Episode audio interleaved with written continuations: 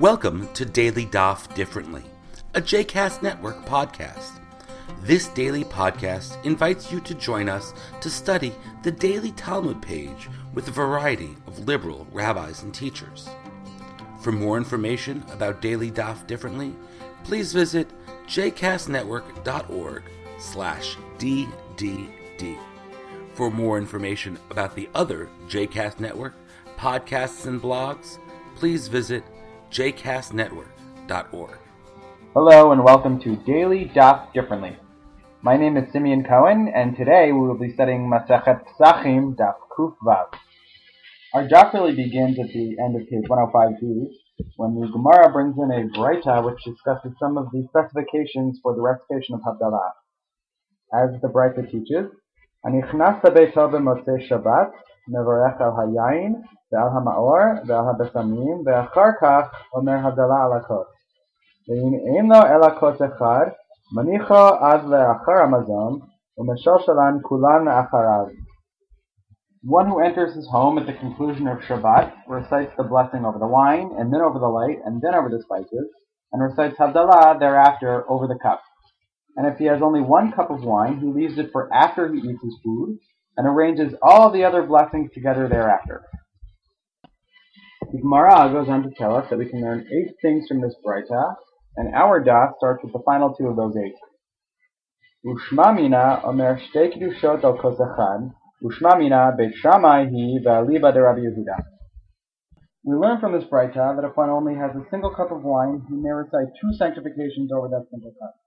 And we also learn that this Breita is in accordance with the ruling of Beit Shammai, the explanation of Rabbi Yehuda, who says that Beit Shammai maintained that one should recite the blessings over fire prior to the blessings over spiking. A bit further along down the daf, the Gemara brings in another Breita, this time dealing with the sources for the recitation of Kiddush. Tana Rabbanan, Zachor et Yom HaShabbat lekodsho, Zachrehu al hayayin, Inni ela bayom, Balayla minayin, Talmud Lomar, Zachor et Yom HaShabbat lekodsho. The sages taught in a Breita regarding the verse Zachor et Yom HaShabbat lekodsho, remember the day of Shabbat and sanctify it from Exodus chapter 20, that we should remember Shabbat through wine, through the recitation of Kiddush. But the verse says Zachor Yom HaShabbat lekodsho. Thus, the sages ask, minayin, from where do we derive the obligation that we must recite the Kiddush at night? The answer they give is somewhat circular. Talmud Lomar, they say, quoting a passage from the Bible, Yom. The Bible says Yom. The Gemara goes on to sardonically ask? From where it's derived that one must recite Kiddush at night? Adraba ikar Kiddusha balayla kadesh, v'chi kadesh tchilat yom ha'abayir leKiddushek. From where is it derived that one must recite Kiddush at night?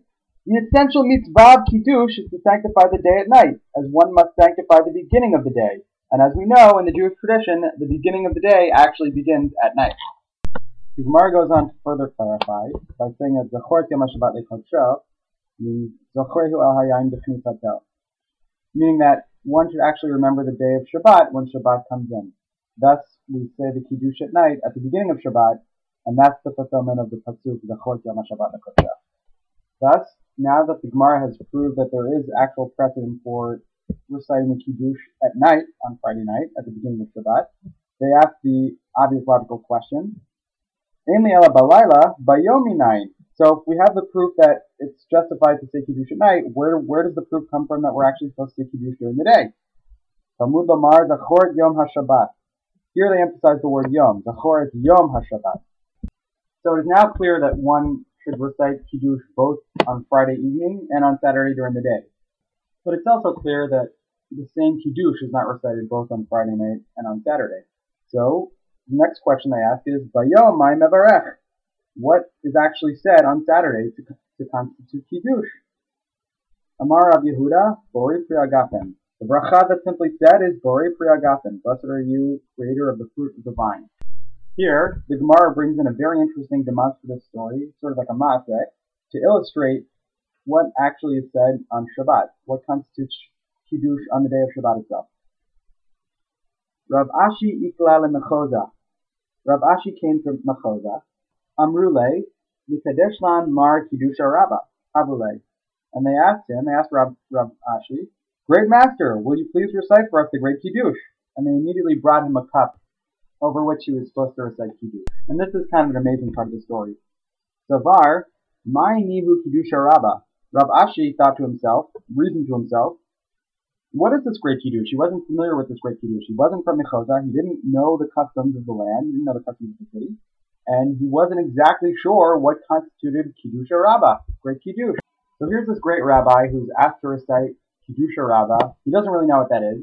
So he reasons to himself, since all brachot that are said over wine begin with the words Priagafen, or begin with bracha Priagafen, that's what I'll start with.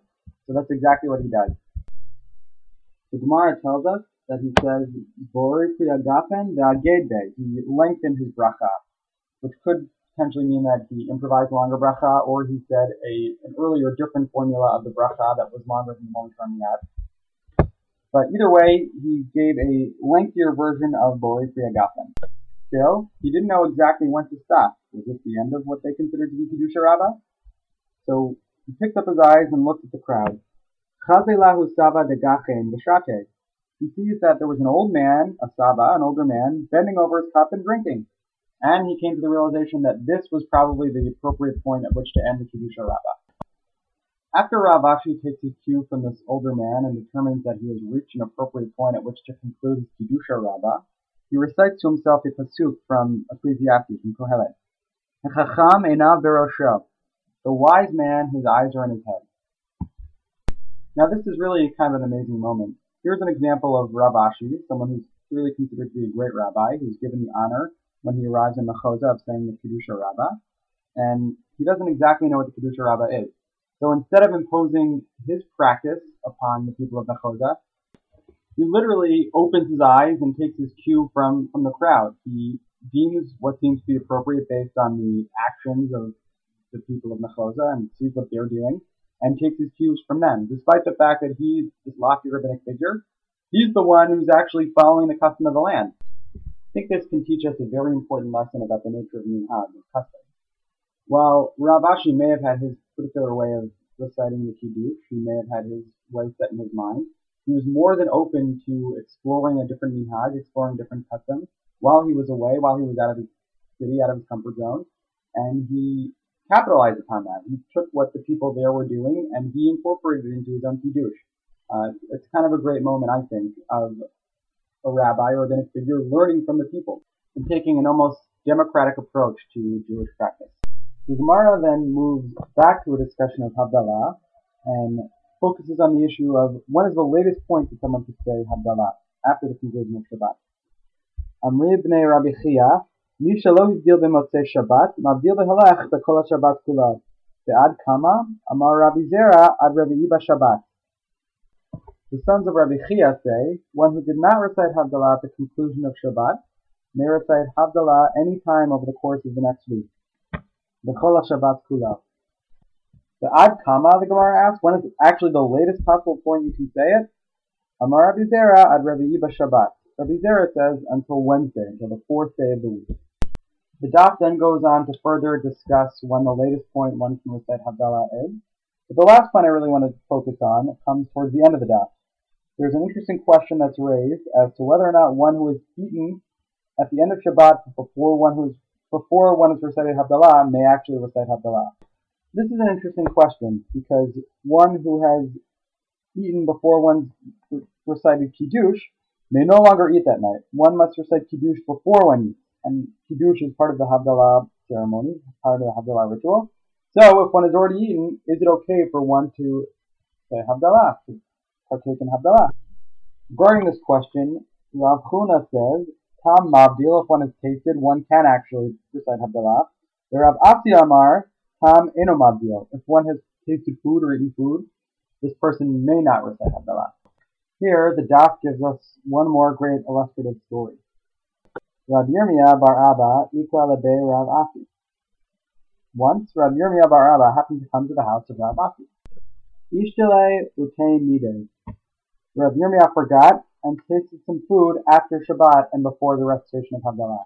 However, regardless of this, Avalekasa ve'avdil.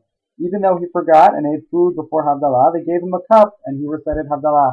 Rav Asi's wife was shocked by this. Amrale devetu, and his wife said to him, But my master, you, my husband, you don't behave this way, you don't act this way, this isn't your practice. And Rav Asi says to her, Amarla, Shvake, Kerabe Svirale. He says to his wife, Leave Rav Yirmiyah alone. Rav Yirmiyah maintains in accordance with, opinion, with the opinion of his Rav, who happens to be Rav. And as we learned earlier in the daf, Rav rules that if one eats before Havdalah, one still may recite Havdalah. This is a pretty amazing moment. Here we have Rav Yirmiyah, who's a guest at the house of Rav who engages in a religious practice that stands in direct opposition to Rav Asi's practice. This could be the ideal moment for a great rabbinic debate, a machloket, to play out right there in his home. And Rav Asi's wife even says to him, Why aren't you saying anything? Aren't you going to debate him on this, or at the very least correct him? Rav Asi says no. Rav Asi clearly has an immense amount of respect for Rav Yirmiyah, and acknowledges that he was merely following the opinion of his Rav, Rav. I think this story is a great example of the classic rabbinic concept of machloket l'shem shamayim. Rav Yirmiyah and Rav Asi have very different opinions on the nature of this halachic practice. For Rav Yirmiyah, it's not a problem to eat and then recite Havdalah Motzei Shabbat, and for Rav Asi, it's deeply problematic to do so. However, despite their opposing halachic views, Rav Asi displays deep tolerance for Rav Yirmiyah's practice. Like the great intellectual sparring partners of the Jewish tradition, from Hillel and Shammai to Rav and Shmuel to Heschel and Kaplan, even though these two sages disagreed with one another, they had an immense amount of respect for each other. I think that we, as 21st century liberal Jews, can learn a great deal from these two Amoraim. Too often, we don't have enough respect for different approaches to Jewish practice. We can get very wrapped up in the precise nature of our practice and which legal ruling we decide to follow on a particular halachic point. But I think the rabbis here establish a good model for pluralism. Instead of concerning ourselves with the specifics of our practice, we should acknowledge the beauty of having a machloket l'shem shamayim, and ultimately acknowledge that all forms of Jewish practice are being done for the sake of heaven. Even if you follow Rav Asi's view that one should not eat and then recite Havdalah, we should try to be more tolerant of the Rav Yirmiyahs out there. We should all strive to be more like Rav Asi in this story and less like his wife.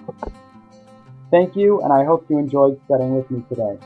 Please join me again tomorrow for page 107. I hope you've enjoyed today's episode of Daily Daf Differently, and that you'll join us again tomorrow for a new page. The music at the open and close of this episode is Ufros from the Epichorus album One Bead, available on Bandcamp, iTunes, and Spotify.